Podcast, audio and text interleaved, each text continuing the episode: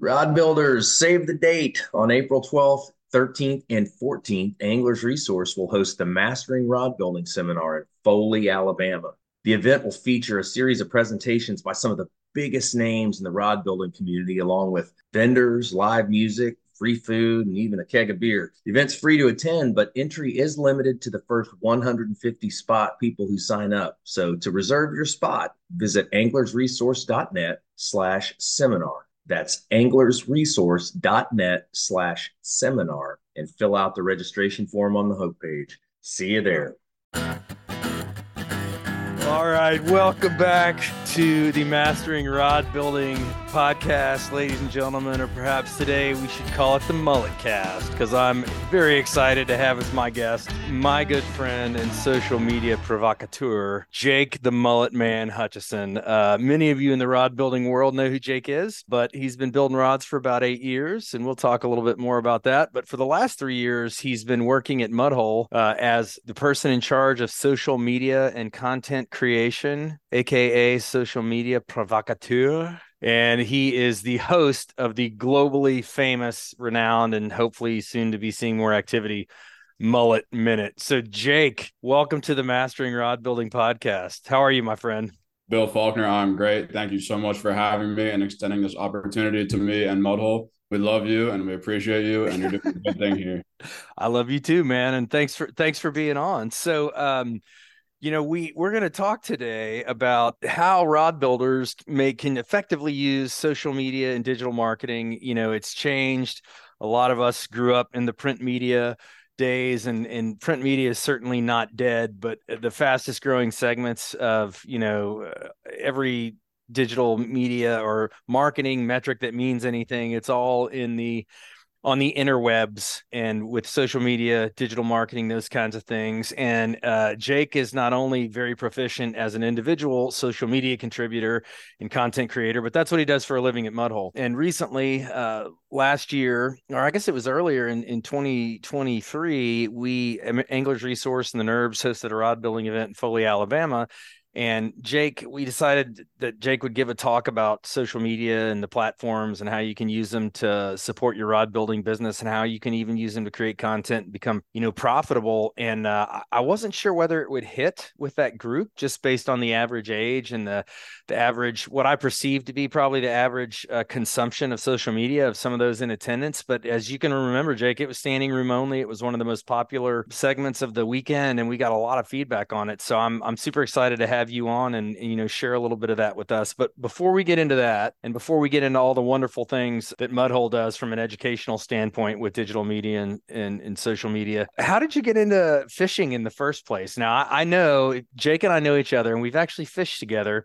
He specializes in some obscure types of fishing, specifically if it's rain time, it's drain time but that that's a whole other topic. But uh, you should check out his social media on that topic. But uh, how did you get into fishing in the first place? My sense is you've been doing it since you were a kid. Yeah, your senses are correct. I've been doing it since I can remember. I had a little lake by my house, by my parents' house, and I've just fished there my whole entire life. And my father was very integral in keeping me fishing, and he was excited to go with me. He would take me to the Flagler Pier, where his grandmother used to take him when he was a child yeah. And we just have so many good memories of fishing. And he, he just always, my whole family supported me my whole life in fishing, and I have them to thank. Well, don't forget that your dad saved the day at ICAST for Fuji and Anglers Resource by swinging by and getting us some monofilaments so we could actually run our, our line testing guide, you know, line breaking machine. So I, I still owe him for that. So thanks, thanks very much to Papa Mullet. We'll let him know for bailing us out there.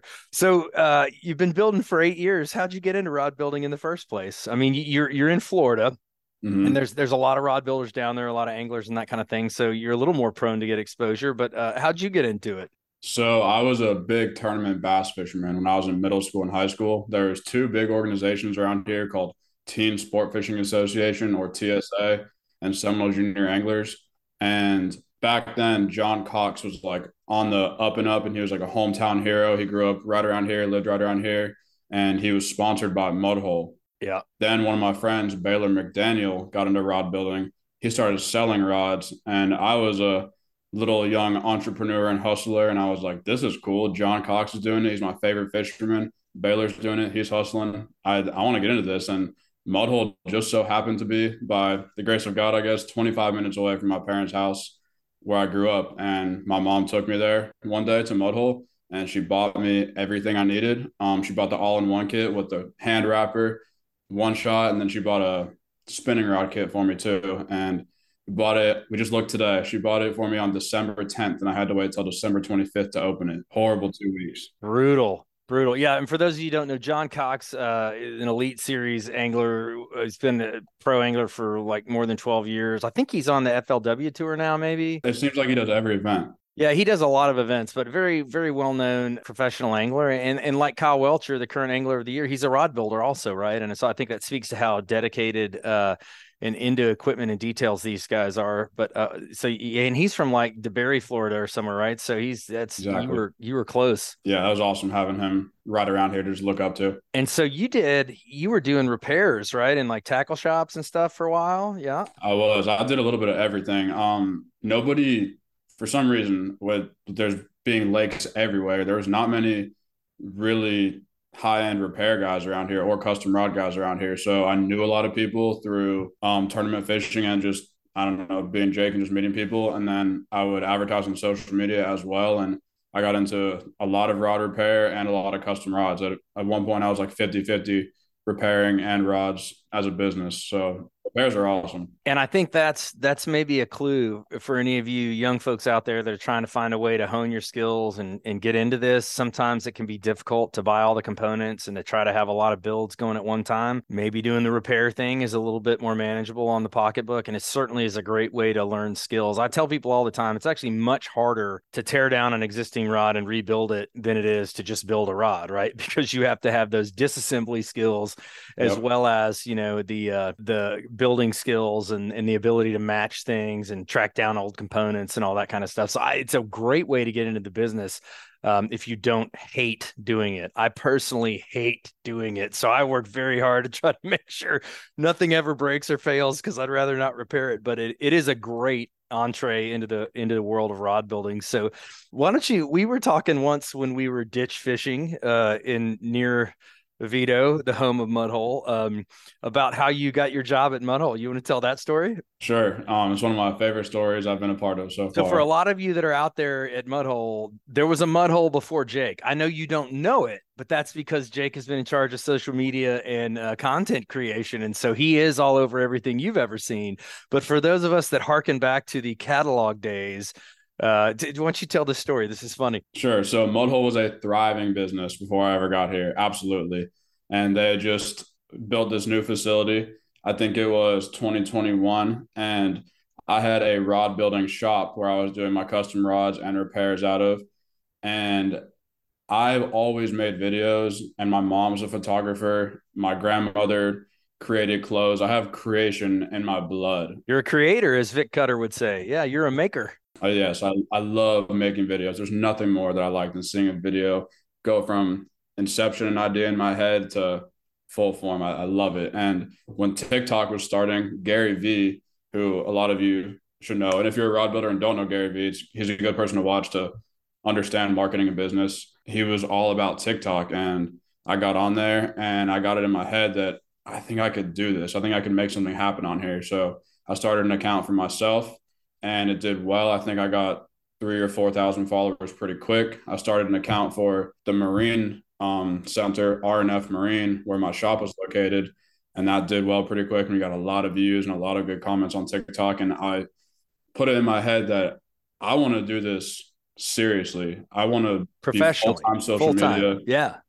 And the more I thought about it, I was like, Mudhole makes sense. Like I know everything about this product. I'm on their website every day. I love making custom rods. I'm going to do this for Mudhole. And I just got that in my head. And one day I was coming here to pick up orders. I'm constantly here. Like I was constantly here. Now I'm even more constantly here. yeah. You're constantly there now.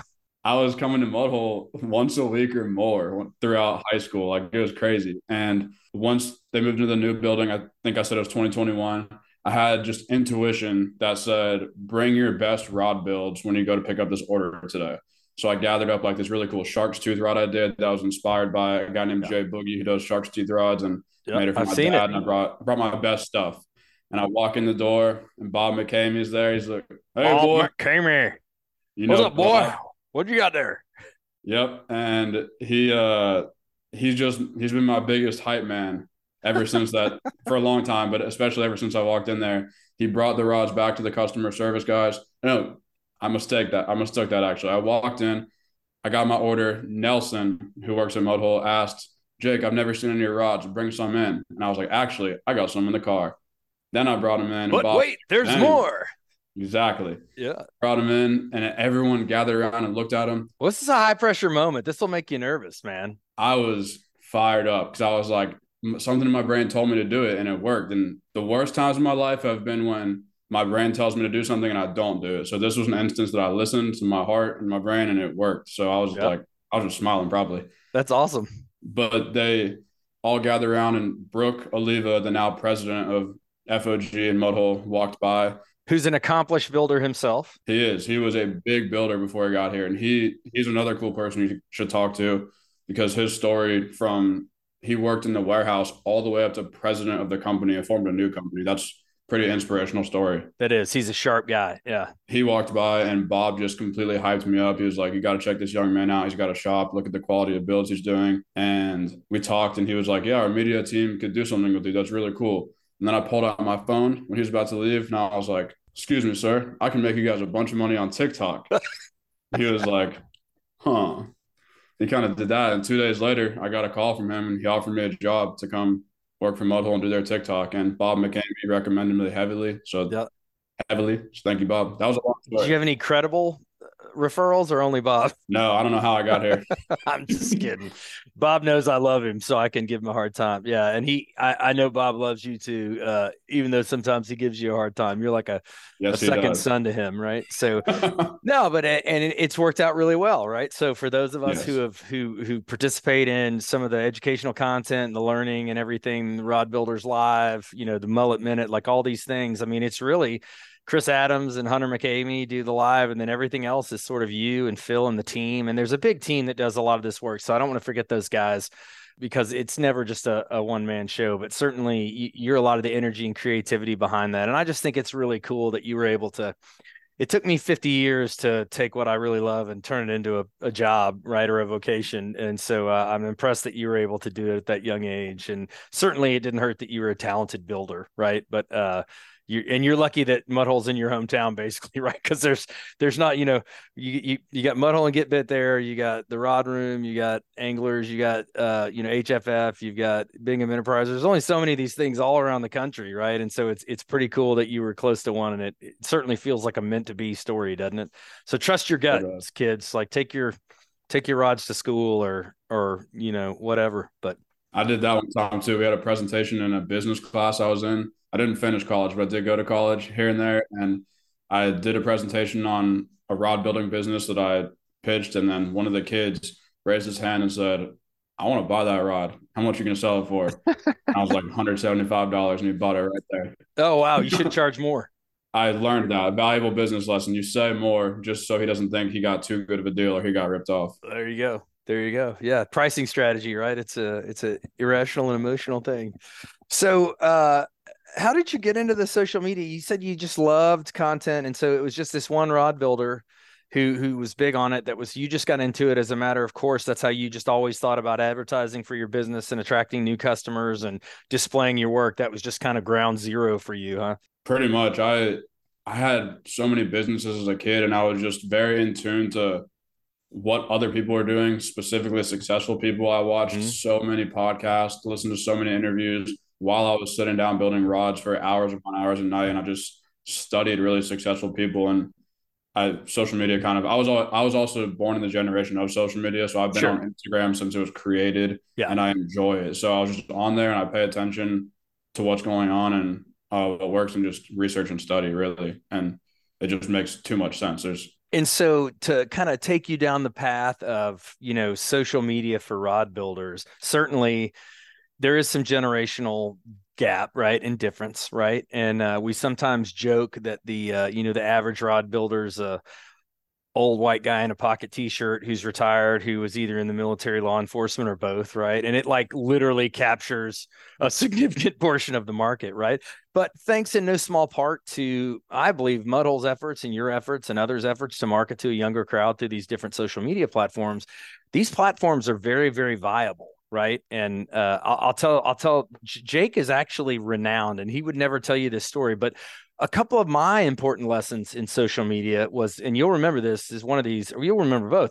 True story. About three years ago, Billy Vavona and you and I were walking around at ICAST, and I think we were, I can't remember who we were going to talk to. Were we going to the Yeti booth to talk to one of the Seedrs guys? I can't remember. I can't remember why we were walking around, but we we ended up walking around the floor at ICAST going somewhere and it Billy was all dressed up in his nerve shirt and wearing a Fuji badge, and I was wearing a Jig Pro shirt because that's who I was at the show with, and wearing a badge. And we couldn't walk through ICAST because people kept stopping Jake and being like, "Yeah, you're the mullet guy, right? It's mullet Jake, you're mudhole Jake." And all these people of all different ages, men, women, uh, stopping and getting a picture, getting an autograph. And the funny thing is, it hurt Billy's feelings. He was like what is this? I'm more famous than you. Why does everyone want to stop and talk to you? And then he'd be like, you know who I am? And they'd be like, uh, no, sir, old guy. you remember that? Uh, as clear as day. We have a video of it actually. yeah. Well, there you go. And it's like, well, this, we need to post that. You got to post that to your accounts so everyone knows I'm not giving Billy a hard time or, or like making fun of him. Like this actually happened. And then I think both of us were like, man, we need to pay a little bit more attention to social media. Like this, this thing is a real thing, right? And then there's another time when uh, you and I, and if you want to name this location and restaurant, you can or not. I think I was in I can't remember if I was there at Mudhole doing some educational videos in the studio with you and Phil, or if we were, it was a advanced rod building techniques weekend or something. But we went into this sports bar and we were just going to sit at the bar and have lunch. And uh, the lady who was bartending us was like, nice mullet. And she's like, and, and she was like, I was kind of joking with her. I was like, yeah, do you recognize him? He's famous. She's like, actually, aren't you that guy, the Mudhole guy, whatever? And she knew who you were. and she's not a rod builder and i was like okay that's insane right like how did how did that happen that's amazing but so i think you know what you need to understand as a rod builder or i guess i should give it to you and tell you let you tell people what they should understand about social media for rod builders. But the reality is it's not just that this is free advertising right uh, in a way but this can be tremendously powerful advertising the the reach you can have the level of engagement you can achieve and I think one of the things people were so surprised to learn at the uh, at the rod building event where you uh, presented a, a, a class on this was uh, you can monetize these platforms. If you reach an appreciable number of followers and you sort of hit the tick the numbers and hit the algorithms and do those things you can actually gain income from your content and and eventually it, it, monetization works differently on these different platforms and they kind of tweak it and change it all the time. But um, you know, probably gone are the days of someone making $2 million a year playing, you know, uh, Call of Duty and just recording it so people can watch, right? But talk to me a little bit about the different platforms. Talk to me about sort of the, the format and what plays best in these. And, and and and talk to me a little bit, if you will. And I know this is a lot I'm asking, and it's okay. Take your time. Talk to me a little bit about kind of what monetization looks like on on these channels, if you don't mind. Sure. So I'll start it off by the main four platforms that Mudhole and I focus on. It would be TikTok, Instagram, Facebook, and YouTube. And all platforms right now across the board are following what TikTok really brought to the game, which is short form vertical content, yep. which means usually under 90 seconds, a minute 30 and tall instead of vertical instead of horizontal like YouTube videos. Right. So literally because this seems like a silly little detail but this stuff matters and it has to do with how they tee it all up and load it and spool it and download it and all this different stuff. If you think about if you have a phone whether it's an iPhone or not, if you hold it vertically or what we would consider in a portrait orientation, right?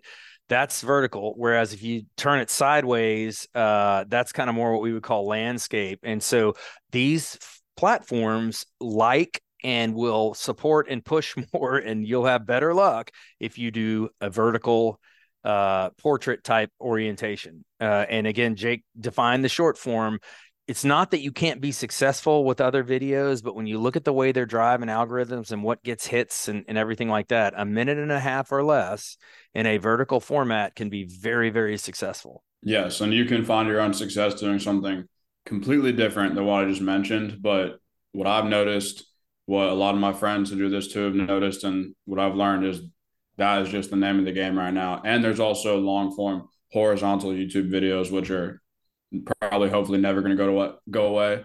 But I'm just talking about the social aspect of it. But you can do very well. Bill has done very well with long form horizontal YouTube content. I think you still make I don't know how much you make. Last time I talked to you, it was like two, three hundred bucks a month every month off of something you hadn't done in years. And haven't released a video in almost two years. Yeah. So, I mean, the, the, monetization of this can be really real and it's ad revenues basically. You get enough people watching your video or clicking to your content, the advertisers will pay to position their product. If you've ever watched one of those ads before you get to watch the YouTube video or the short or whatever it is that you're trying to look at that's that's where the revenue comes from. So it's not a ponzi scheme. It's not you know bitcoin or something that's hard to understand right? It's pure ad revenue. It's just instead of buying a billboard or buying a print media ad or buying a tv spot uh, these marketers and people are buying uh, advertising around this content that goes viral and gets attention and they almost don't really care within certain guidelines what it's about.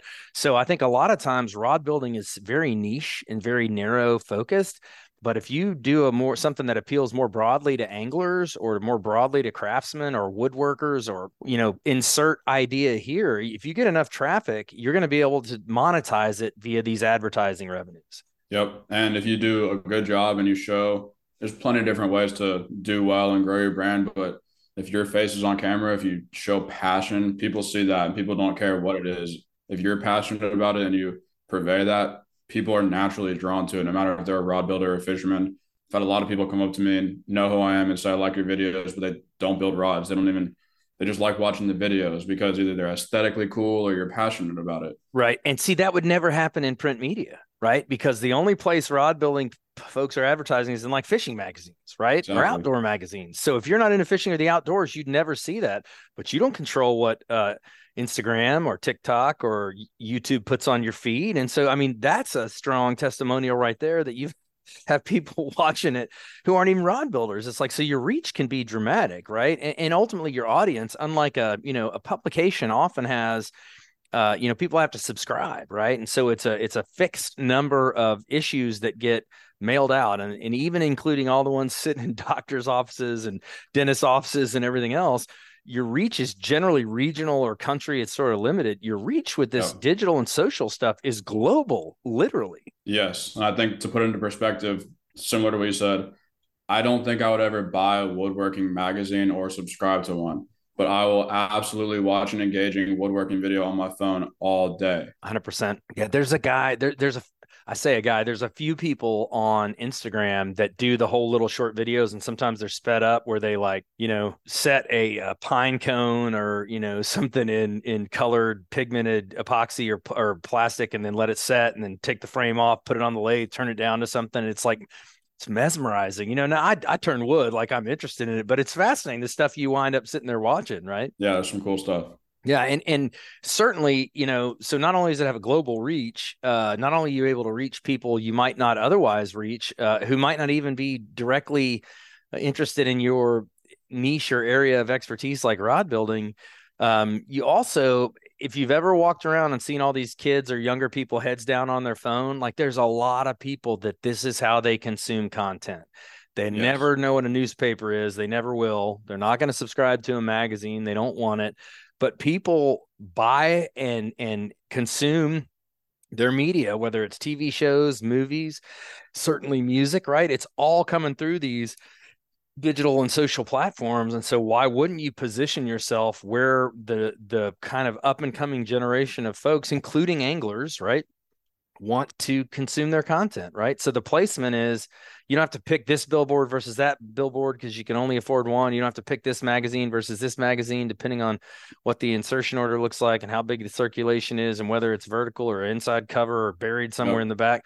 You literally can do all these platforms uh, and you and your placement is in somebody's pocket or in their purse and they've got it with them at all times like 24 hours a day. It's pretty remarkable. And for next to nothing too. It's just takes phone and some time to create yeah if, if we just grabbed our phone and did a silly little video about fishing in a ditch and tried to put it on a spot on ESPN, people would laugh at us. But that's exactly the kind of thing that can work really, really well. A genuine not overly, you know, sort of produced real moment, right? Um, and and I know that some of my favorite ones are people catching big fish or you know breaking rods or you know some of these unexpected moments that they capture on film. But I'm, I'm getting us in the weeds a little bit. I apologize. So so talk to me. You, you name the four main tier platforms, right? So walk me through a little bit each one of those platforms sort of what they're known for what seems to do well on those platforms and and if you could a little bit of how they're kind of running the monetization now because it's hard to keep up with because it does change and move around. It's all driven by views and clicks and all that but where should we start? You want to start with uh, instagram or tiktok or facebook or let's start with tiktok. So okay.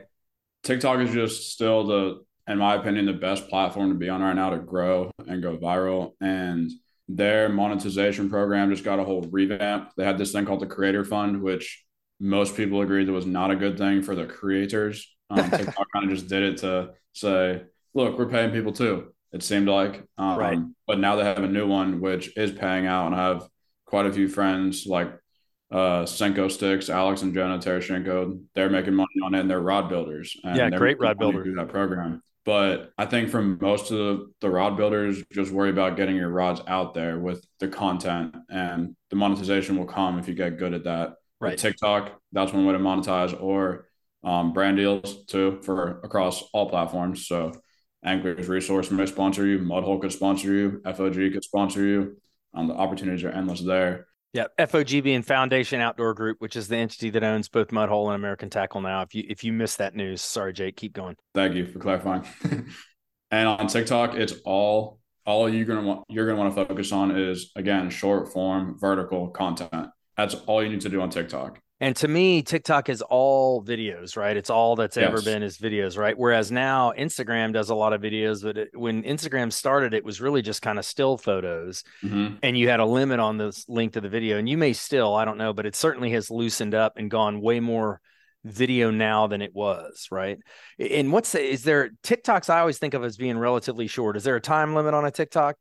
As far as I know, it's ten minutes, so you can do some long. Oh, you could do long. Okay, I didn't realize it was that long as they grow, they're expanding into different verticals. Like there's now you can do these swipe through images similar to the carousels on Instagram on mm-hmm. TikTok. Mm-hmm. So you could do like the whole pro you could do your whole process of a rod build, going from conception, guides, blank, grips, everything, and then show a picture of every process, part of the process, a good catchy song on it, or a unique angle. Like maybe you build a SpongeBob rod and you capture capture the attendant attention of all SpongeBob fans, but unique stuff like that.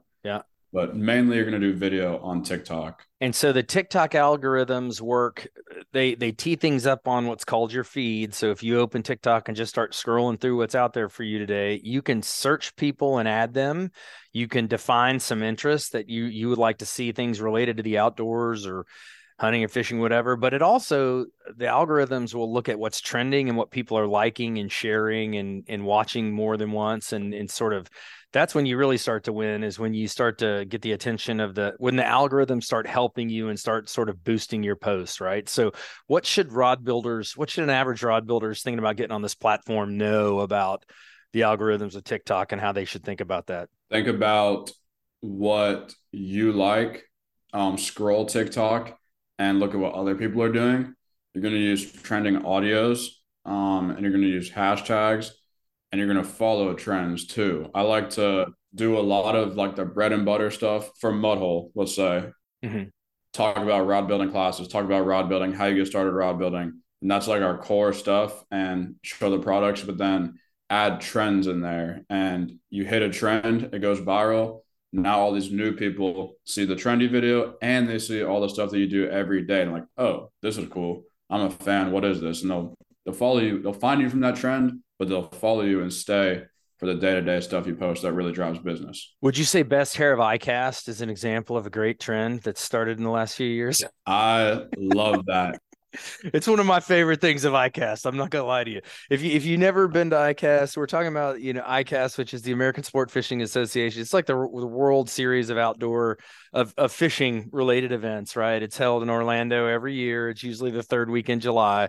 I think most people know what it is. You it's not open to the public. You have to be uh a professional or a pro staff member in the trade uh, to to get in. But um, Jake goes around every year with his fabulous Farrah Fawcett esque mullet. And uh, um, it's just, just such a shame not everyone has video because it's you're, you're the resplendent waterfall is in full effect right now. And he told me that he used both a shampooing and a conditioning regimen today uh, before we started recording, and that's it, you, are getting your money's worth, Jake. It looks great. But Jake will go around to men and women and try to find the best mullet and or best hair of ICAST, and it is a well produced, hilarious segment, and it's gotten to be like a thing. Like people will want to stop you and be like, "Do my hair," and it's like, dude, you're not going to win. but we'll we'll record it anyway. Yeah, it's so fun. I this year I met the guy who runs all of ICAST socials. His name is Alan Luck and I got ICAST to actually do a collaborative post for it. So ICAST, perfect. It was awesome. How's Alan's hair? Is he is he in the running or? Yeah, he has a good mullet. He's oh got really like a, an unusual out. Washington D.C. mullet. I don't think he's from D.C., but he brings one there, and they need it up there bad. So. well, they need something. Uh, yeah, I don't. Uh, mullet's powerful. I don't know if it's powerful enough for what they need, uh, but uh, all right. So so TikTok, you're trending short form, vertical format, and it can be about anything, doesn't have to be overproduced. So uh, if we move on to the next one, right? Or, or wait, let's talk about monetization on TikTok. You mentioned anything else besides what you walked us through in, in migrating from the fund? I mean, the creator fund, it sounds like people you're talking to, it's working a little better and they're actually able to gain some ad revenues through the TikTok platform. I don't know anybody personally who is making a full time living from it. Um, yeah. I'm sure there is people, but people are seeing revenue on there, and it's better than the Creator Fund. I yeah, and that. it's it's just another way to capture people. You can always use that short form content to to refer people to your website or your YouTube or your Facebook or something with a longer format kind of content if you want to do education or or show off your rods or have more of a gallery of your work or whatever right? It's just a way to capture people create awareness and if they're interested they can click through and and find more. Yes. So so talk then let's if, if if there's anything else on tiktok or should we shift to instagram? I think instagram yeah. Okay let's talk about instagram. So give us the down low on instagram jake. So instagram the main few ways you're going to use it are you're going to do the same type of videos you would do on TikTok, short form, vertical. Anything under 90 seconds qualifies as an Instagram reel. Anything over 90 seconds or one minute and a half is a post. So, videos in general on Instagram are the main thing right now. Um, you can do, you can post the same video to Instagram, TikTok, Facebook Reels, and YouTube Shorts. So, that is good for you. You can produce one video, post it to all four platforms. And you can cross post it, yeah, to all the platforms to get all those. And they they can be the same audience, but they all tend to have different followers, right? Yep. And yep. so it you're getting some unique views on each one of these platforms. Absolutely. And there's also a carousel feature on Instagram, which is very beneficial, where you can post up to 10 images in one post. And you can use that in many ways. Like again, you can show your process, you can show there's so many different things you could show with that carousel or offer if you're a business trying to sell. Yep. Um, and then the most important thing when you're a business, whether you're a custom rod business or whatever, is your Instagram stories because you can put links in stories. A lot of times I'll post the same video I posted as a reel as a story instead of just reposting that reel to our story. I post the video to the story and put a link, and that does really well. Um, then you also have links in your bio. And we don't monetize on Instagram. I'm not even sure. I know they test different things all the time, but I don't know anybody personally making money on Instagram unless they have like the meta shop set up. You can sell directly through Facebook and Instagram through your Shopify and your website. Um, that's another good option, but that's it doesn't fare super well for custom rod builders, I don't think, because we're building one piece of art a lot of time. If you are say building production rods or you're small batch OEM or something. Small yeah. batch OEM, yeah. exactly. That could fare better for you. Right. You can yeah. list 20 products and 20 people could buy it where you make a whole video for one rod one person buys it and right. And a lot of custom rod building is so consultative anyway right? You know sitting down and getting to know the angler and understanding their likes and dislikes what they're trying to get done what's ergonomically comfortable to them how they fish when they fish where they fish all that kind of stuff.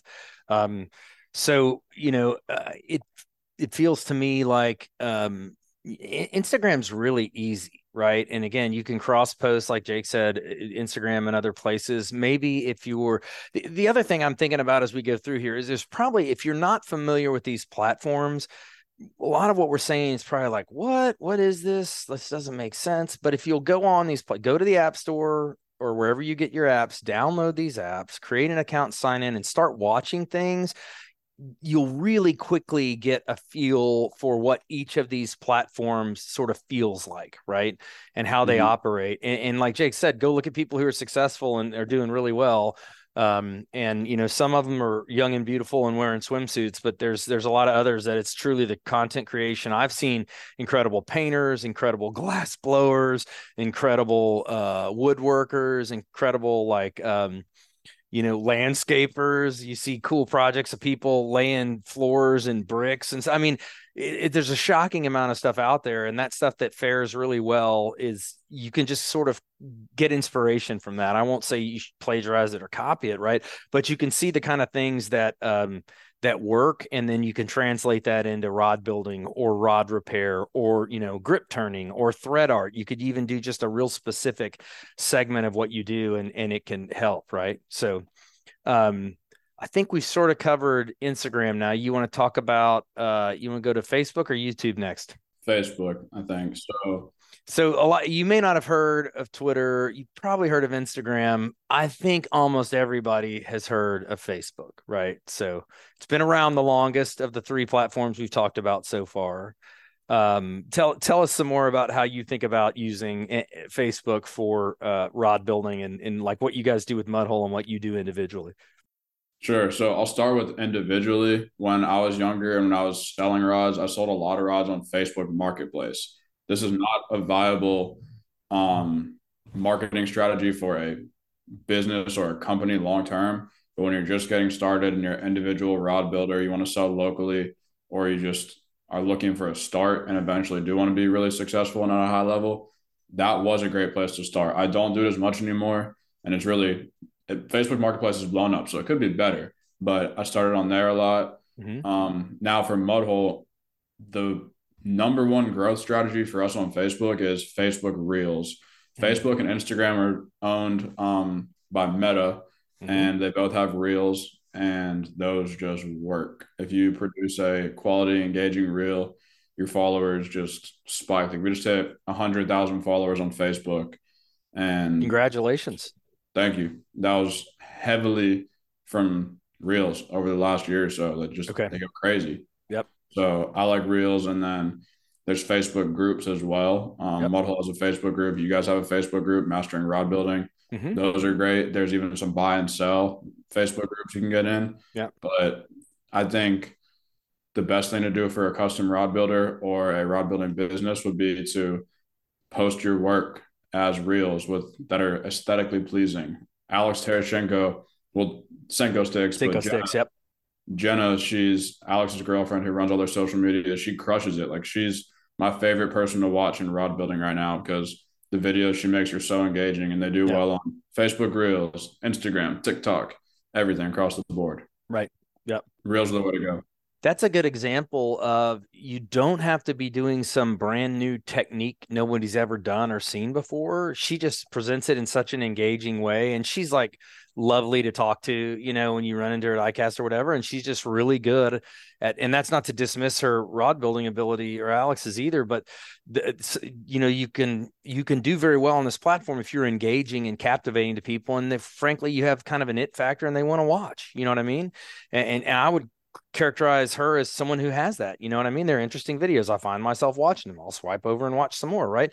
She's not teaching me anything new about rod building, but I enjoy the content and I like watching it. And and someday, she, sometimes she will teach me something new, right? But um, that's a good example. It's fascinating. Yeah, they're they're doing great. That's a good person to just look at to get some inspiration from. And I think YouTube will be the last platform. Sure. You're on YouTube and you have Falconer Custom Rods, which is yep a platform a lot of us as custom rod builders, especially when you're venturing into that next level of higher end stuff, have come across your videos. Because Bill, who you guys all know and are listening to, is a very meticulous rod builder. I call him, and I will stand by this, the smartest man in rod building. He's extremely meticulous, and he means everything he does, and he means what he says.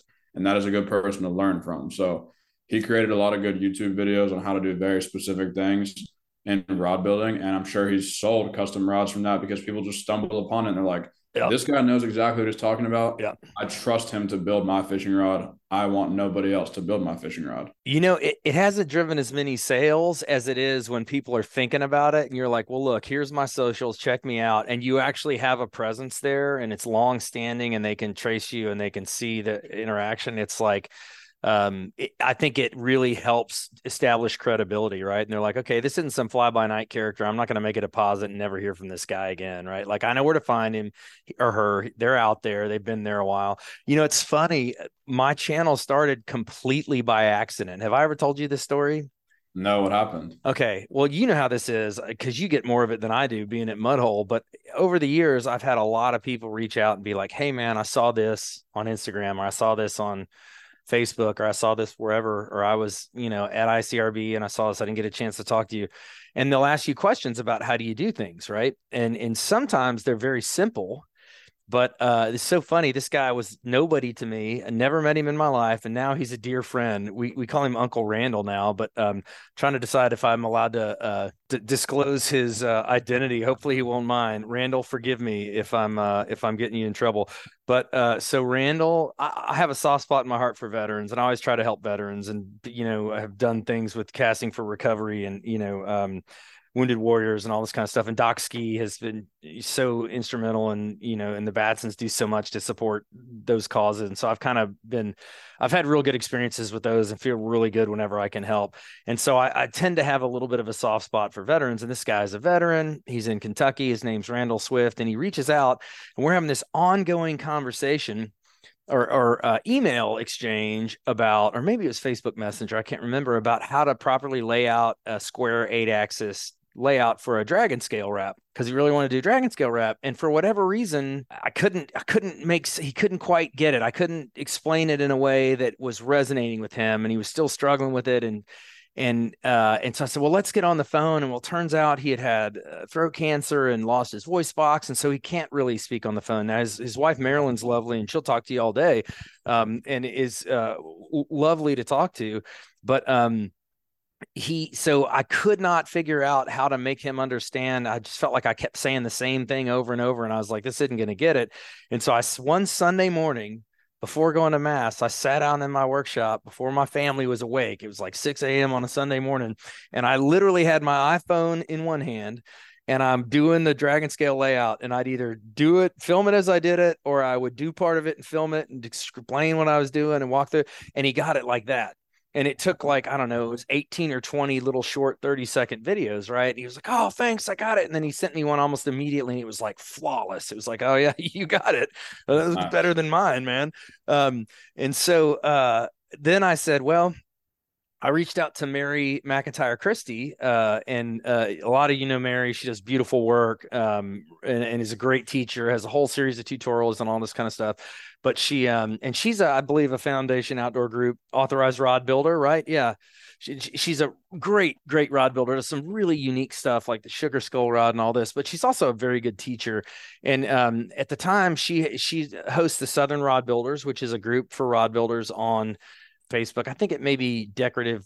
I, I, don't know what it's called now, but you can find Mary McIntyre Christie if you just search her. And so I reached out to her and I said, Hey, I put this thing together for this, my buddy Randall Swift in Kentucky. You know, could you use it on your channel or whatever? And she's like, uh, Well, what is it? And so I sent her some and she said, Well, it's pretty good, but it's like choppy. It's a whole bunch of different videos. Could you stitch them together? And I was like, I don't know. So I talked to my son, who was about 15 at the time, and I was like, Hey, man, can you I have all these little short videos. Could turn them into one video. He's, and he's like, "Oh my gosh, Dad, you're an idiot. Give me your phone." You know. And of course, he's downloaded an app uh, for 99 cents and done it in like 10 seconds. You know what I mean? And uh, after giving that to her, she's like, "Oh, this is good." And there's a lot of follows. And she she was like, "You ought to put it on YouTube." And I was like, "Yeah, maybe I should put it on YouTube." And the rest is history, right? It was like completely accidental, and it was amazing the engagement you get out of people. And and Randall, by the way, two things. Number one. Uh, makes the best beef jerky in the entire free world and I'll fight any man who says otherwise. And I've had a lot of beef jerky. This guy is an artist. Um, and also like it's so gratifying to see like he does beautiful work, right? And and uh, that's the other way that these audio visual social media platforms can be so powerful. You know that's an example of a guy who's a visual learner right? And reading the te- reading the emails and messengers was not going to get it. Show him one time he's got it for life and can kill it. Um, and he was the same way with the gold leaf dragon scale. Just show him a little bit bam he's got it. You can't believe the quality of the work this guy is doing for no longer than he's been building and this is so interesting he lives in kentucky and they like it's a really big deal to do these pay to fish catfish lakes there. Um, and so, like, he's got this whole niche of building these catfish rods for just the way these guys fish for catfish, which was like completely eye opening for me. I didn't know that was like a thing or people were doing that. And so uh, I, have been able to look not quite as dumb as I might normally when I get asked questions about catfish rods because uh, Randall Swift has educated me on it. So thanks for that, Randall. But it, it's amazing the connections you can make through this. And it can be a very humble beginning. That's about as humble a beginning to a channel, I imagine, as there is, right? But it, it sort of took off from there. And then I didn't. I didn't know what people wanted to see. So it was like, well, people would say, Hey, I love that video. It's like, awesome. What, what should I do next? And I think they thought I was just trying to be engaging and high customer service. And I was just like, no, I really don't know what to do next. Like, I don't know what you guys want to see. Like, tell me what's interesting to you. I'll do whatever. And, uh, and it's turned into this really interesting and engaging thing. So anyway, the, the other thing that's crazy about YouTube is just about anything go on there and search there's a video on how to do it. I have fixed washer dryers i have fixed an ice machine that wasn't working i have fixed my car and uh, you know blinkers more than once like it's amazing the things you can find out there. There's all kinds of content out there right? And and i would say probably the easiest platform to monetize would you agree with that or has that changed yes, do you think? Definitely the most long term. Like any if you are going for a long term business and you really plan on being a big business and in business for a while, one of your main goals with social media should be to drive all the short form platforms to your YouTube where you really like can sell product and sell advertising space, i.e., monetization. Absolutely. long term goal and where you're going to get the most revenue from. So, you guys, Mudhole, and as the social media and content creator for Mudhole, you guys really use the YouTube platform effectively, in my opinion. So why don't you walk us through? And, and, again, because this is something a rod builder can take a page from this playbook. Talk to me about all the things that you guys do on uh through via YouTube because there's a lot. Sure. So we do Mudhole Live, which is our once a month live video with Chris Adams and Hunter McCamey, mm-hmm. and they go on there after work and people can interact live in the chat, ask them questions live, get answers, and they usually stick to one topic per episode. And they've covered everything. So you can watch the backlog of that. There's just so many topics they've covered. And uh, we also do regular YouTube videos where we'll do a demo on uh, Mary Christie just did abstract wraps. Stephanie um, Adderhall just came in and did her marbling. We've got Bill come in and do CFX scripts. And we've done a bunch in house too. Phil is actually the mastermind behind the YouTube. He's the one who plans all that out and does a lot of the YouTube stuff. So we have specific demo videos on snakeskin, EVA, how to glue up a handle, how to repair a guide, how to repair a tip, and the whole series, how I learned how to rod build it, how I learned how to build rods, rod building 101. Like I think it's about 12 to 13 videos from start to finish of building a rod. And that's the most beneficial video for anybody learning to build. Yep, and that's Phil Diaz. If you you have Phil to thank, he does most of the camera work for most of the content and does a brilliant job. Yep, he's great. And he's very useful because he walked around and captured uh, Jake being more famous than Billy at ICAST. So you know that's a moment we'll we'll all thank him for. Thank you, Phil. In perpetuity. Thanks, Phil. Okay, so you guys also, in addition to going live, and that's a really interesting thing uh, because people really enjoy the live, and as you mentioned, it gives you that ability to be you know interactive right um, but there's other platforms so you don't have to go live you can just uh, record and put up a, a, video that's kind of more more static and not live and interactive but if you create good content that has sort of durable or evergreen interest that's not something that goes times out or goes out of phase or out of style or anything people can go watch it for years to come, right? And so you have this entire body of work. Like they just did, how many did they do of the live? It was their hundredth live, or yep, they're on I think 105 next month or this. Yeah, month. so think about that. They just had a big, you know, centennial episode for being live, but you can go back and watch the first one right? Yep. Now you'll see some growth and evolution. You'll see a little bit of polish in the way they set up the studio and how they handle questions and giveaways and all this kind of stuff. But it's basically the same two guys and it's the same kind of content. And so as a consumer of this, I might start building rods today but I can go back all the way to the first episode and watch all that content they put out there and learn from all of it. Uh, because it sort of stays out there in perpetuity as long as you stay in good standing with the YouTube community and you know all that kind of stuff. And you, more importantly, pay attention, rod builders.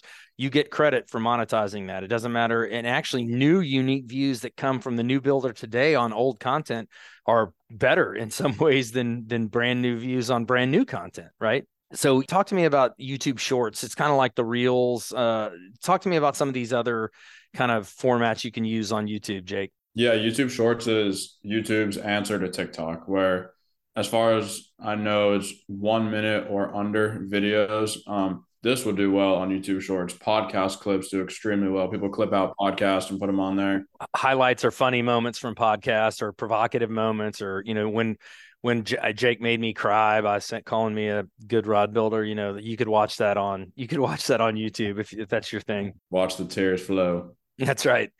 Watch yeah, the tears the flow like the hair of the mullet. Uh, that's the main other uh, form of YouTube, but that that's really it. live videos, the general YouTube videos, and YouTube Shorts. Those are the big three for YouTube. So a lot of people that I talk to that are maybe a little bit older, they're like, "Well, I'd like to do this stuff, but I don't I'm not buying a camera. I'm not I'm not doing that." That is totally not necessary. If you have a smartphone, like what would you say is about the minimum level of of resolution or smartphone somebody could use? You could use just about any iPhone or Android phone, right? Yes, you all the platforms prefer iPhone. I didn't make that rule. I just noticed that it's it seems to be apparent that they prefer iPhone. Jake's looking really nervous right now, like we're all going to come after him with uh, pitchforks and uh, you know torches. I was not accusing you of making it all. Uh, yeah, it is. I wasn't know, accusing you of owning an Android. I promise. Yeah, exactly.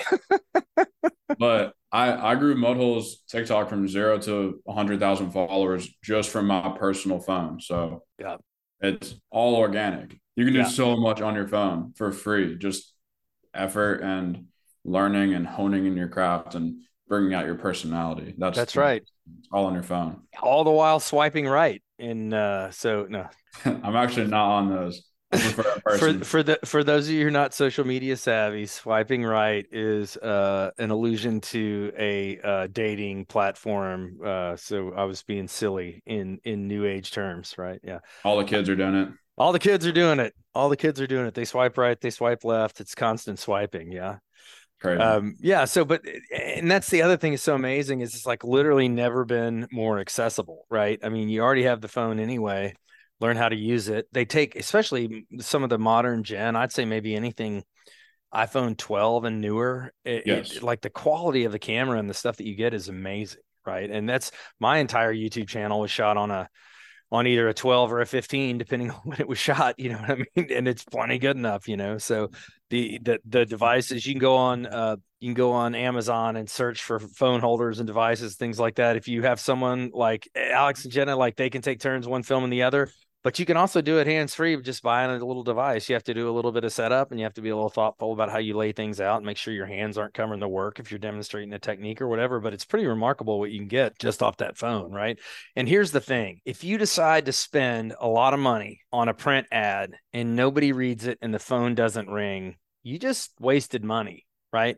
Um, if you do this and nobody likes it, nobody follows it, nobody clicks on it, guess what? You've lost nothing but a little bit of time and some bandwidth on your phone, right? I mean, really, it's that's the other thing that's kind of remarkable about this is for as successful as it can be and as easily as it can be monetized if you're able to create engaging content, the barrier to entry is like nothing. You've already got the camera. It basically costs nothing, right? Like um, there's some few rules here and there. Like you have to kind of declare if you're going to monetize on YouTube, and keep me honest on this, Jake. You got to say whether it's for kids or for it's you know all age groups, and it's generally way more favorable to choose all age groups for advertising and monetization. Not that you need to use a bunch of foul language or coarse humor or anything. You can still keep it clean, but you say all ages because it changes kind of the demographics of the advertising.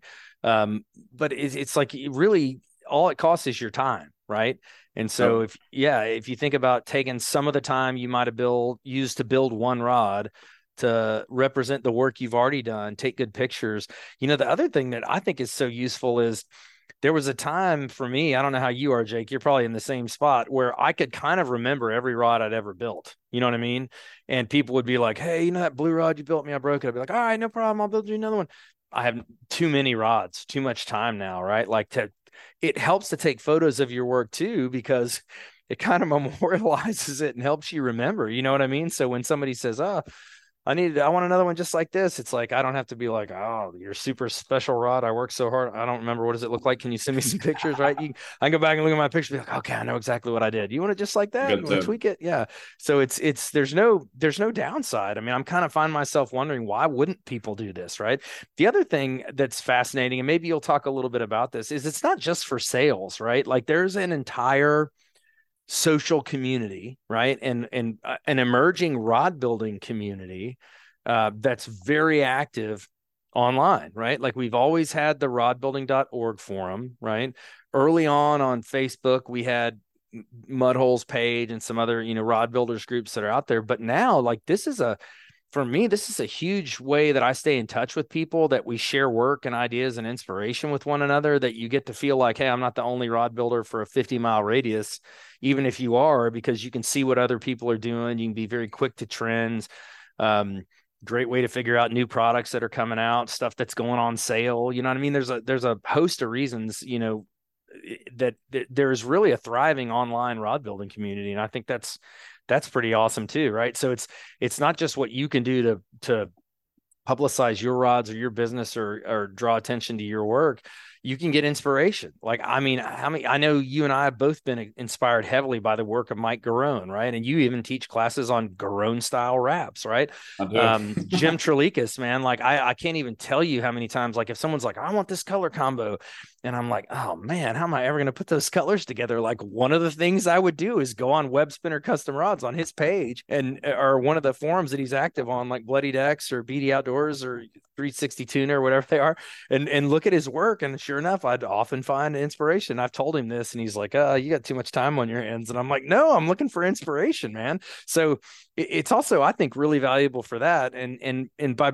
i think can help make you a better rod builder by just kind of staying in touch with what everybody's else is doing right? Um, but that's just one guy's opinion. I could be wrong. No i agree and it, it kind of localized something that felt global in a way because you might not have another rod builder in your town. You might not have any rod builders or a high level rod builder like mike Garone or jim Trelikas in your town at all. You can get on social media and you can see everything he does. That's beautiful. I i learned so much from Billy Lavona, Mike Garone, just yep. watching them before I even knew any of them. I just looked up, I was very oh, on social media and looking at everything every day, looking at hashtags, hashtag yep. custom rods on Instagram, just watching what everyone did and trying to get better. 100%. So as you look into the future, what do you think's coming next? What we mentioned these top tier sort of top story, top floor platforms. Are there other sort of second tier or emerging platforms you're looking at or uh, where, where do you think this goes from here? What advice would you give people that are maybe so a lot of people listening probably are not new to this,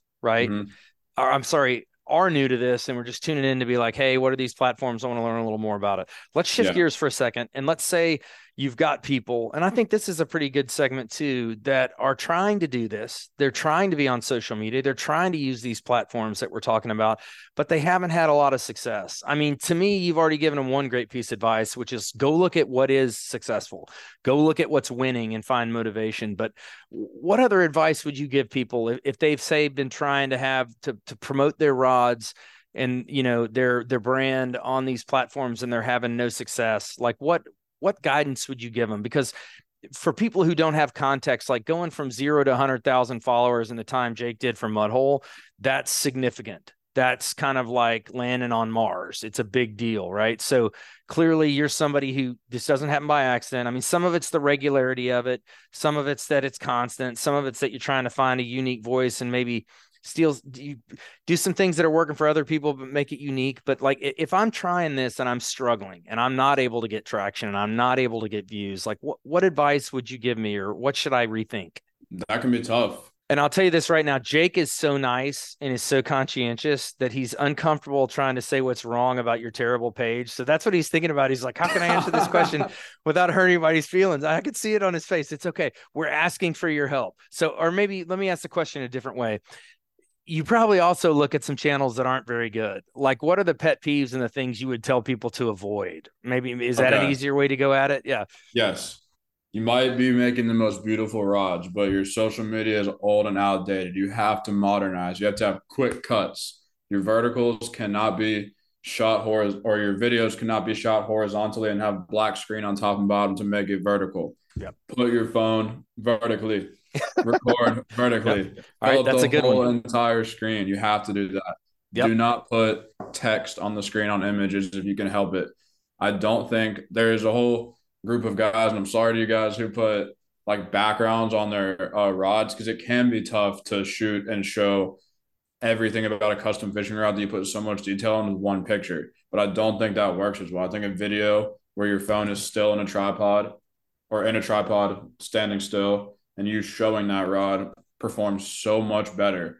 Um, you really have to modernize and be self-aware of what you're doing. And if your stuff's not growing, look at people who are and really be detail oriented and pay attention to what yep. they're doing right, what you're doing different. We've done social media classes, like Bill said. We will have more of those in the future yeah. at rod building events here at Mudhole. Um, Foundation Outdoor Group does business development for a lot of people. They've done social media for whole brands. They've done shoots on the water with product. Like you can call our sales reps and they're more than willing to help you figure out how to strengthen your business and your brand. And they've done it for so many people. It's really cool. That's another great thing if you have a business. Like the tools we have here at Foundation are just indispensable to a rod builder. The knowledge and tools it blew me away the first time I went and saw the studio. Like they literally at Mudhole at Foundation, sorry, have a TV studio they could broadcast the evening news from. Right. Like, I mean, it's it's a real studio. It even has makeup chairs in the back if you want to get showed that Jake's like, don't give away the don't give away the secret to my my ageless youth. Um, yeah, no, but it's um I think that's really good advice. Um, and, and you said a really important thing at the beginning this is not about how good a rod builder you are. This is not about how clean or well executed your work is, how good your fit and finish is, how the balance is perfect, how, whatever. If you do not shoot this stuff right and, and put it on social media right, you will get nowhere. And vice versa, you could be a pretty average rod builder, but if you're become good at this social media stuff and understand how to how to represent and portray your work, you can kill it and again, don't shoot the messenger. Should it be that way? I don't know, right? The the market will decide, but um, that's a reality, right? So so maybe if you're struggling, it's not getting there. You know, definition of insanity is doing the same thing over and over and getting a different outcome. So step back, say, here's what I've been doing. I know my work is good, but it's not working. What do I need to change, right? And, and again, um, certainly I would say look at the Mudhole content because they do a very good job with it. And some of you are going to look at some of the content, and I'll pick on Jake for a second. Some of the content that Jake creates is very sort of like almost ad lib live impromptu. It's not overly produced. It's not in front of a perfect background. It's not, but there's what the all these things Jake's telling you about being in a vertical format not putting uh, text on the screen, not just shooting over a background. There's actually data and analytics to prove this that support this. This is what people somehow it comes across to people as more real and more interesting and fits better as they're scrolling through these things, right? And so, you know, if you need a if you need a format to look at, go look at any of the Mudhole stuff or any of Jake's stuff because going from zero to 100,000 followers is significant. Again, um, and and so obviously they're getting it more right than wrong. Any one post, maybe not, right? But on the preponderance of posts over time, clearly they're working because they're sort of killing it from a social media perspective. One of the things I think you guys do really well too that people uh, underestimate is frequency or cadence of when you release, right? And if you're gonna have this presence, you can't. Um, let's say I had 10 things I wanted to post, whether right, wrong, or indifferent. I'm going to get better metrics and better algorithm response if I drop one new thing every week, every Saturday at noon, let's say, arbitrarily pick a date and a time, than if I drop 10 now and go 10, 10, weeks without anything and then drop 10 again, right? So, talk to me a little bit about some of that cadence and regularity and how you don't have to wait for like that one special, special project rod you built for this one really special customer for this one special occasion. It's actually important to be doing much more mundane, day to day, regular things, right? And kind of having that regular cadence. 100%. Consistency is so key on every single platform.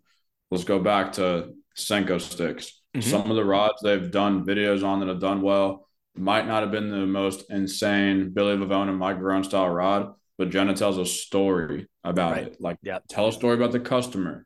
Tell a story about a time you built a rod like that. Why this rod means so much to you. Why this rod works. Why you built it. There's something unique that you might just not be thinking of yet. And hopefully that unlocks something in your brain that you can tell about that rod and you can make so much content out of what's readily available in front of you. Like just get creative. Yeah. It's good advice. Let's talk a little bit about the music and stuff, right? So, one of the things that can help you do really well, you mentioned uh, specifically, you mentioned on TikTok, you know, trending, trending music or trending soundtracks or things like that. So, just to give people some context, and if you're already on this platform, you'll know what I'm talking about. But it's not unusual, and I'm thinking of things like, "Hey, what's your name?" Right? Where mm-hmm. there'll be actually a trending audio, and people will shoot different things to it right yes, and so exactly. like i that one you can look up and like some of the really funny ones were it was a silly video in the first place and just an inane interaction. It's like, who are these lunatics? But then you had like people dressing up like FedEx and UPS guys doing it. You had people dressing up like McDonald's and Burger King and doing it. You had people dressing up like, you know, Pizza Hut and Domino's and doing it. Like there's all kinds of ways you can play on this. There's people who aren't really creating, they're riffing on a theme of content, right? Yep. And so there's soundtracks, there's musics. I'm thinking for rod building, like the dances are probably not going to be a big thing, right? But it, it, consume some of this content, watch some of it. What's catching your attention? What do you what do you look at to see more of that creator's content? Um, is there something prevalent? If you get on one day and they're constantly like, there's 15 people who are using the same soundtrack or the same song, Use do that. your rod building thing to that song. It's going to hit the algorithm because it has that song, right? So music is a thing, right? Yep. Um, are there any of those other kind of more subtle trends people ought to be dialed into? I think sometimes as rod builders, we get so dialed in on the rod or the technique or the color or something. Mm-hmm. We want to make it all about that. Again, that's part of it. That's a character in this, but it's all about presenting the social media in a way that gets engagement, right? So back that up. Don't don't necessarily wait for a, a rod building trend. Take a trend that's present just in the public eye. Exactly. Tailor your rod building content towards that. Like the UPS right. thing. You do like a if it was like the hey one, you could do one of the guys a spinning rod guy, one of the guys a bait casting rod guy, one of the guys spiraler guides on top. Yeah, exactly. Live like, bait or plastics only. Like there's a yeah. million things you could do. Yeah, it's relevant.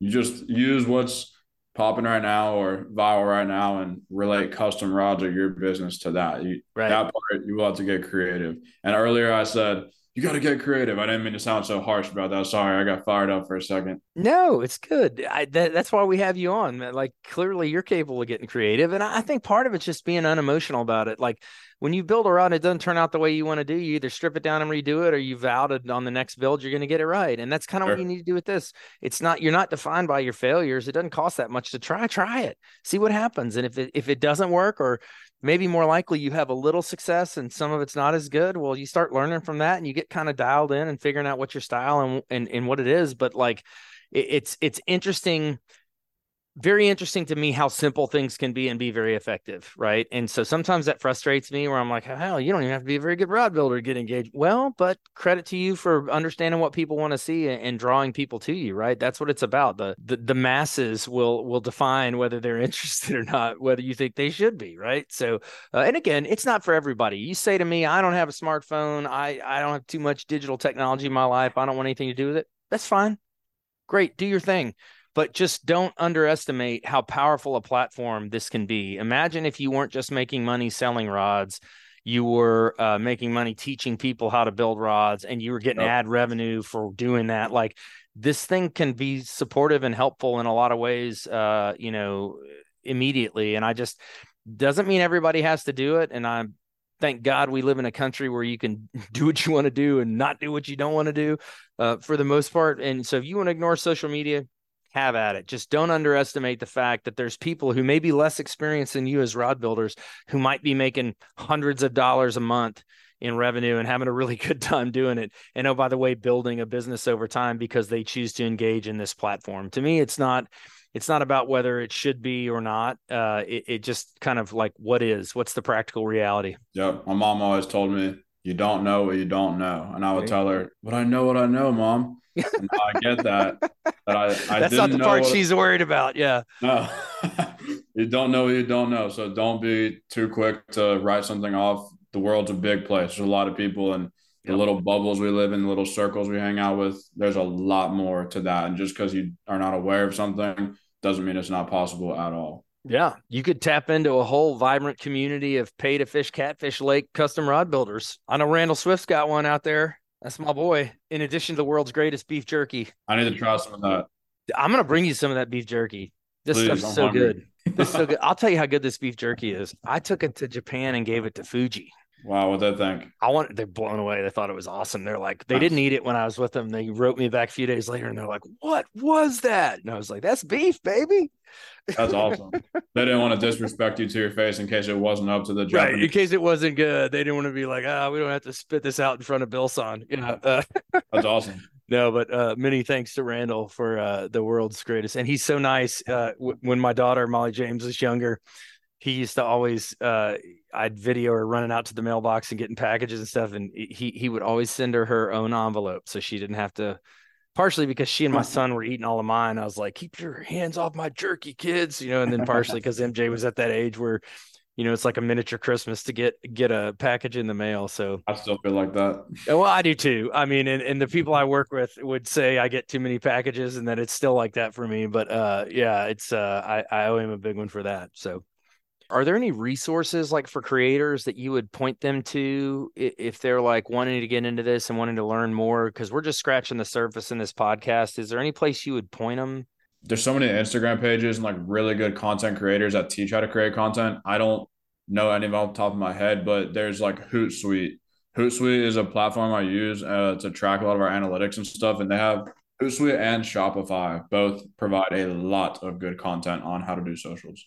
Yeah. So if you're interested in learning more about this and seeing a little bit of a more formal tutorial, because we've just sort of scratched the surface today, um, check out Hootsuite and spell that for everybody, Jake. I know how to spell it, but are you sure? H O O T Suite S U I T E, like Hootsuite, which is kind of a, a reference to to tweeting but not tweeting um you know so hootsuite you can check out shopify has a bunch of resources that's s-h-o-p-i-f-y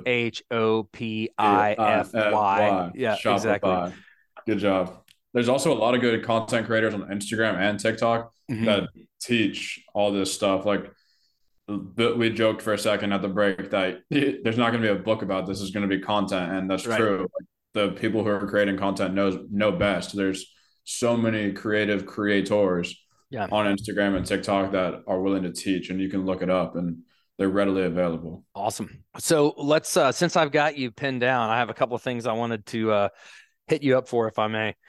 So uh one is I think the question everybody's wanting to ask and they're just too polite or too shy to do it, but I'm neither. When are we going to see the mullet minute come back?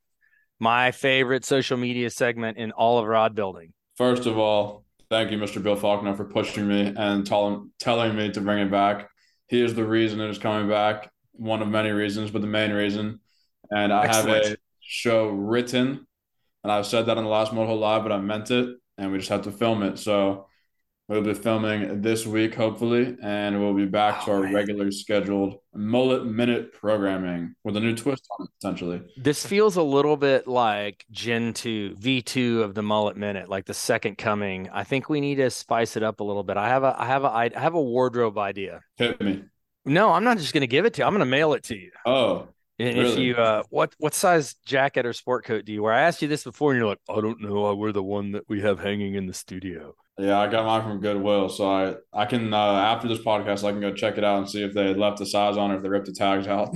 All I need is a jacket size, man, and uh, I bet your mom knows how to measure you if uh, if you're not sure. Okay, I like it. I'm excited. I will uh, send you that information. All right, so only only listeners of the podcast are going to know that this is a foot when they see your dazzling new wardrobe. Hey, oh, the gosh. other thing, so we we have a lot of, and I know that we're towards the end, and this this episode has gone long, but this has been a lot of fun. I appreciate it. Um, one of the things that I'm always fascinated you guys are doing is all the stuff you do to bring new builders. So give me the latest because you guys are uh, you're in more schools than ever this year doing the high school program. You're also doing the still doing the classes. And I know I sent our new marketing guy, Jack Barron, to a class and he had a great experience and is off and running building rods. Like give me the latest while I've got you and you can keep it short, but I'd love to hear about what's what's kind of going on in the in the rod building education world. Uh, and so if I'm a new builder, I'm listening to this podcast and maybe I'm in high school, maybe I'm full grown. Talk to me a little bit about uh, what you guys have going on. Sure. So rod building education is thriving right now. It's so cool to see because that's how people have to learn. That's how we grow the sport and the craft of rod building. Yep. The education program is run by a guy named Anthony Humans and helped out with by Tyler Kelly. And they have like 3x growth this year. They're oh, that's awesome. Rushing it. And one of uh, the videos we did with them, their education programs, our most liked video on Instagram ever. Oh, that's awesome. That Good content does well. It's like heartfelt content and people are like yeah let's bring this stuff back into the schools let's bring we want more wood shop classes stuff kids can do with their hands to get them off xboxes and get them outside and that yeah. it's been huge. I went to the ffa conference with them recently yeah. 70000 kids in blue corduroy jackets and all of them are freaking out and there's so many of them built rods in their classroom and so many teachers came by and they just love it and can you imagine if we could have built rods in our high school classroom? Like my gpa would have been better for one thing. I like i would have been fired up. I think that is so cool. I love that that that's going on and then you guys are going to have a full full slate of classes for 2024 in terms yes. of the, the regular classes i think we just dropped the schedule and we have minneapolis coming up we have charlotte north carolina we're going all across the country. We're doing West Coast this year. The whole 2024 oh, schedule awesome. just dropped. We're really excited about that. I hadn't seen it yet. Okay, I should get an email. I don't. I think I follow all that stuff, but that's uh that's awesome. That'll be we'll so be broadcasting fun, it more in the next few weeks too. Okay. Okay. Excellent. But, well, man, we'll be uh, looking out for classes that. are great. I love filming those and going to those, and everyone's so excited.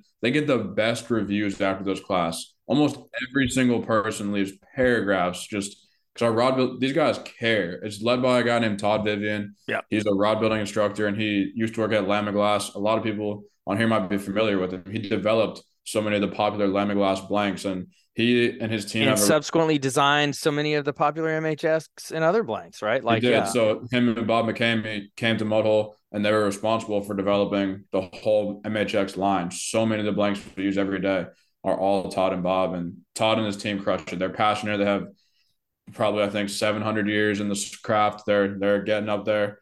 No, and, it's unbelievable. I mean, you're talking about you got Todd Vivian, who, like you said, is an industry guy, a blank designer, right? Like he used to run a rod factory. You got Buzz Butters, you got Jesus Pena, you've got Cindy McKay, you've got Mike Kosiba, you got Kurt Baker. Am I leaving anybody? There's even more. I mean, literally every single one of these is not only a very, very good rod builder, but a really good instructor and they've been teaching people for years right and so it's just oh unbelievably patient and, and, and, good at instruction and have figured out like what works right? You know what i mean? And they just mm-hmm. they know how to teach. They love doing it. You'll go you'll walk out of that class with a rod and, and friends for life and resources you can kind of call at any time and get help. So i just such an awesome program. I love it. There's a part of me that kind of wishes I was a beginner again so I could do those classes. There weren't anything like that. There were no classes like that when I started, right? So um it, would be cool. It's certainly the fast way to to to take those classes. And I know all my guys like Aaron's taking a class, David, my purchasing guy's taking a class, David Clanton, uh, Jack Barron, our marketing guy, took a class, and like you get good in a hurry. Like you learn everything you need to understand fundamentally, and a whole lot of why you do it that way without making it too complicated, right? While you can still literally get an entire rod built in a weekend and uh, you know i just get excited about it because it's so cool to see somebody do it and, and get excited and, and you know like you said gr- come to the craft and become a part of this community because it's it's awesome and you just it's hard to understand how excited you get catching your first fish on a rod you built in, until you do it right if, if you think there's nothing that can make you love fishing more you're wrong build a rod and fish with it. at least great. that's or and or grow mullet which is also resplendent and fabulous right, Jake? Uh, that's one thing I didn't mention. If you want to take your social media to the next level, use your uh, strengths to your advantage. I have the hair, I have a unique voice. I use it. So if you have a mullet or your unique voice or you wear crazy clothes or you look like Bill, use that to your advantage. All of the above. All of the above. I'm just kidding. I got, I got to find my pictures of my permed mullet with my from when I my spike in the front with the perm in the back. Like I got to find these photos. my mom, my mom's probably burned them and buried them. She doesn't. She wants to disavow they ever happened and uh, get rid of them. But yeah, awesome. We'll we'll find some of those and post them to this podcast link too. Sorry, Carolyn. Oh man. Well, Jake, it's so good to have you, man. Uh, I learn something every time we talk, and I, I hope this will cause people, at the very least, if they're not aware of all the resources that are out there in the social media, they can look at for beautiful pictures and videos of rod building and techniques and everything else. And you know, hopefully, maybe we've we've lit the flame for one or two people who haven't thought about it or taken it seriously that they might look into it and try doing this on their own. Um, as always, you can find Jake at Mudhole. He's there even more than he used to be before he worked there. Um, always happy to help. And and again, I, w- I would I would hold forth the uh, all the Mudhole platforms uh, and and on all the channels and say that that's a great place to start and see. And now, obviously, you're not running. Most of us are not running the largest component uh, supply place in the world, but you get some idea for the content and how to shoot it, the pace it needs to move at, and uh, you know how how you can reference people or or link them to other things. Send them to your website, send them to your con- your longer form content, whatever it is, and it'd be useful. So, um, Absolutely. how's the fishing? Are you you've been hitting the ditches and drains at all lately, or? Uh, it's pretty cold. There's a lot of cold fronts lately. I fished a few days ago with a woman, and we didn't catch any fish, but it was all right. All right. So, are you suggesting you didn't catch any fish because she was a woman? No, I'm suggesting I was happy I was with a woman fishing. Oh. And we just happened to not catch oh. fish. Still a good time. oh, I said, well, maybe we shouldn't talk anymore about that kind of fishing trip. Now I'm starting to say when you say you didn't catch nothing, if that means you actually didn't catch any fish, or if you're suggesting something about the status of the relationship. I think we're gonna leave it right there. But uh, I do want to thank uh, Jake Hutcheson, the mullet man himself, for joining us today on the Mastering Rod Building podcast. All right, before we leave, I want to say thank you, Bill. Whether you know it or not, you've been a mentor to me, and I love everything you do. You are so meticulous, and you love what you do, and the passion you bring shows and that matters. People like you because you're passionate and you do a good job. And it's so cool to see you go from a rod builder now to owning a huge distributorship. And like we get to work with you now day in and day out. And it's very motivational seeing that you turned your hobby, like you said, into your full time job. You do this every day and you love that. I do love it, man. It's like not working. I love it. I wouldn't change a thing. I wish it hadn't taken me 50 years to get here. That's beautiful. Please keep this in the episode. I want people to hear that. You okay. what you do and it, it's awesome. I will. I'll cut it again. It took me 30 years to get here. Yeah right? I'm gonna lie about my age. That's that's because that's the only reason people listen, right? That's funny. Oh, well, thank you so much for having me. I really you are so it. welcome, and and thank you for all you do for the community. It's pleasure as always, and I look forward to the next time you and I get to go fish a ditch or something together. So do I. We'll I need to get you down here to Orange Beach, get you out on the boat. Oh, I'll get my uh my sickness medicine ready. Yeah. Oh, uh, I forgot about. It. See, I wasn't even gonna give you a hard time about that. We'll pick a flat day. How about that? Perfect. All right. Thank hey, man, so. great to see you. Thank you so much for your time. You too.